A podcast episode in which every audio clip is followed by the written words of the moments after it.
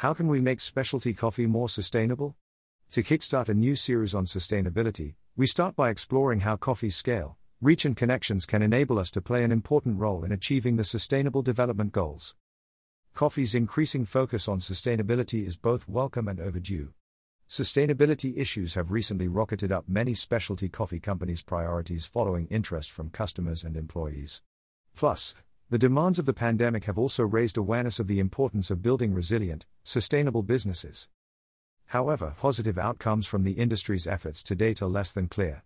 It's not the level of ambition that's the question, rather, it's doubtful that our actions have been sufficiently well targeted to make a meaningful impact. This article starts by exploring what experts and the international community mean by sustainability.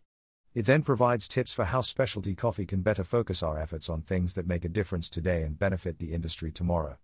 And, as the first article in the new series, it lays the groundwork for ideas and action to come. So, let's start with what it means to be sustainable by exploring the sustainability bullseye. To be sustainable requires balancing three, at times competing, priorities. In 2005, the United Nations World Summit identified sustainability as having economic, social, and environmental considerations. Sustainability requires the achievement of all three aspects over time. For example, a business lowering its environmental impact but unable to command sufficient revenues to be profitable isn't defined as sustainable. Neither is a business that focuses on profitability at the expense of its social or environmental impacts. The working reality is that building a viable business is hard. And building a sustainable coffee business is even harder. We need coffee people and entrepreneurs that are up for the challenge. The origins of sustainability stem from work by the United Nations in the 1970s and 80s. In 1970, more than half the population of Latin America, Sub Saharan Africa, East Asia, and South Asia were living in extreme poverty. The situation and outlook was dire for many people living in these coffee growing regions and the situation was in stark contrast to the global north where countries had modernized and living standards were rising rapidly. In 1972, the United Nations member countries gathered in Stockholm to identify ways to protect the environment and tackle underdevelopment.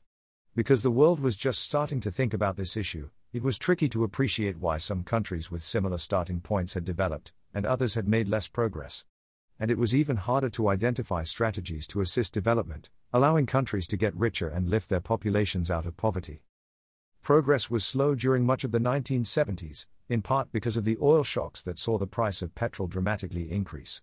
The cost and availability of energy is a recurring theme in development issues. And the history that many developed countries turned their focus inward over this period to contend with rising inflation and the resultant domestic issues is pertinent for our time.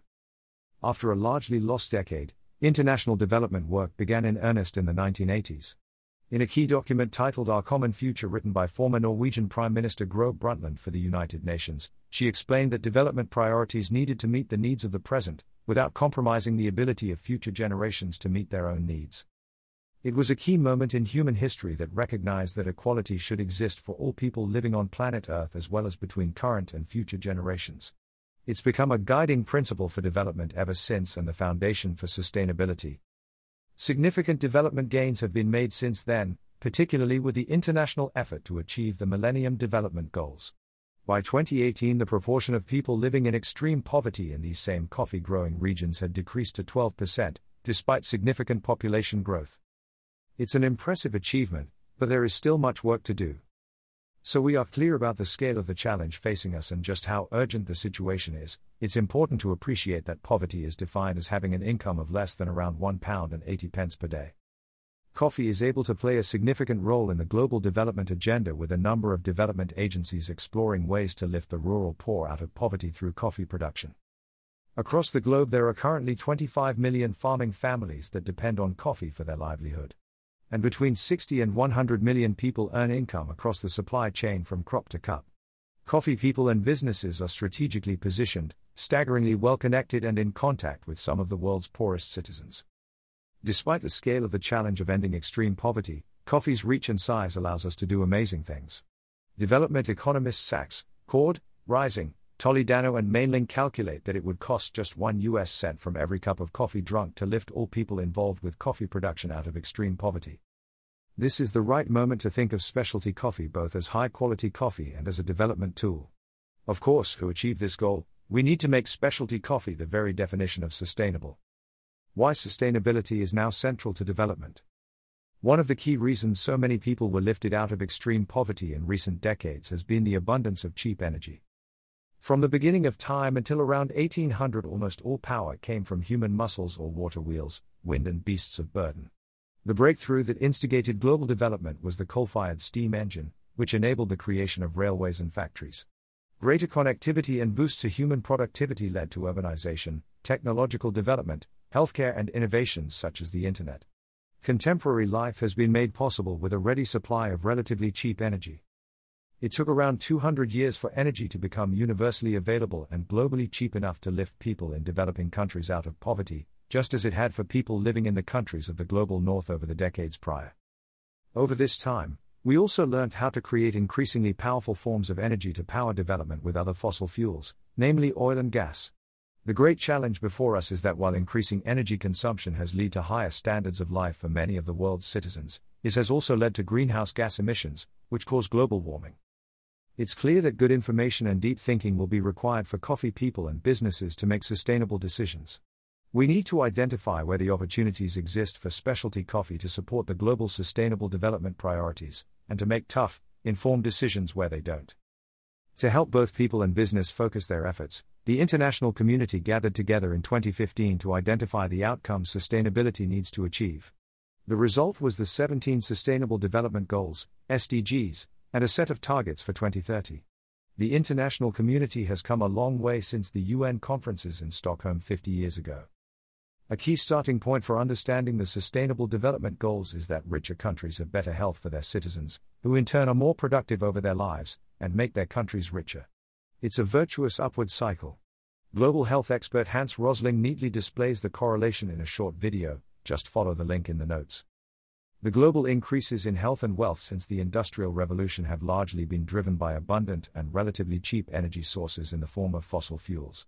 The challenge before us is that the next phase of development needs to occur without developing countries burning the same quantities of fossil fuel that enabled countries like the UK and European countries to become wealthy and healthy. Equally, developed countries will not be able to retain quality of life without dramatically reducing our carbon footprints.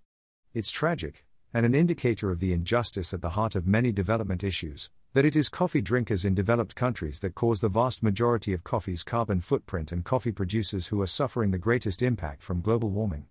United Baristas has already explored the key causes of coffee's carbon footprint as well as identified ways the coffee industry can dramatically reduce its carbon footprint. In the context of coffee, we need to ensure that our practices today don't infringe on future coffee people's opportunities to grow, export, and make coffee for a fair and decent living. It's a multifaceted challenge, but there are several key, interrelated tasks. Lift coffee producers out of poverty and enable them to have full, productive, healthy, and fulfilling lives. Protect the future of coffee production by cutting our carbon footprints. Further develop resilient and viable paths to market for specialty coffee. Build and support viable coffee businesses. Pay people fairly for their labor across the entire coffee supply chain, from crop to cup, by boosting productivity, using technology, and applying best practice. Making specialty coffee more sustainable. Over the past three decades, specialty coffee has successfully built paths to market for distinctively tasting coffees. It's a massive success story as we've managed to compellingly communicate to millions of consumers that paying a bit extra for better tasting coffee improves their quality of life. The next phase of specialty coffee should be to ensure that these paths to market are both viable and sustainable. It's a significant challenge, a massive undertaking and essential if we are going to build an enduring industry that does good in the world. Introducing the new series. The observant amongst you will have noticed that United Baristas has long championed sustainability, tackling issues from wages to waste, productivity to pricing, and carbon dioxide to careers. Our first series explored the financial viability and performance of coffee shops. In our assessment, it is critical that these consumer facing businesses are sufficiently profitable to fund the entire supply chain upon which they are built. Our second series explored the carbon footprint of a cup of coffee and found that the majority of emissions come from the making and drinking of the coffee, not its growing or production. We've been working to help people and businesses reduce their carbon footprints ever since. This article starts a new series tackles the social dimensions of sustainability across the coffee supply chain. It also brings together multiple themes to build a picture how specialty coffee can be more sustainable. We hope that you'll find this, and the forthcoming articles, useful when thinking about enhancing the sustainability of specialty coffee. It's a huge challenge and is going to require the coffee community's best work yet. But we can think of nothing more significant or worthwhile. In fact, our shared future depends upon it. So, what's your experience of sustainability?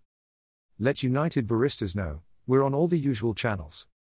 Ways to contact United Baristas as well as a link to the original article, which has all the relevant references, is in the notes for this episode. And if you found this information useful, make sure you share it with someone else who will benefit too. You can find more resources for baristas and coffee businesses on unitedbaristas.com.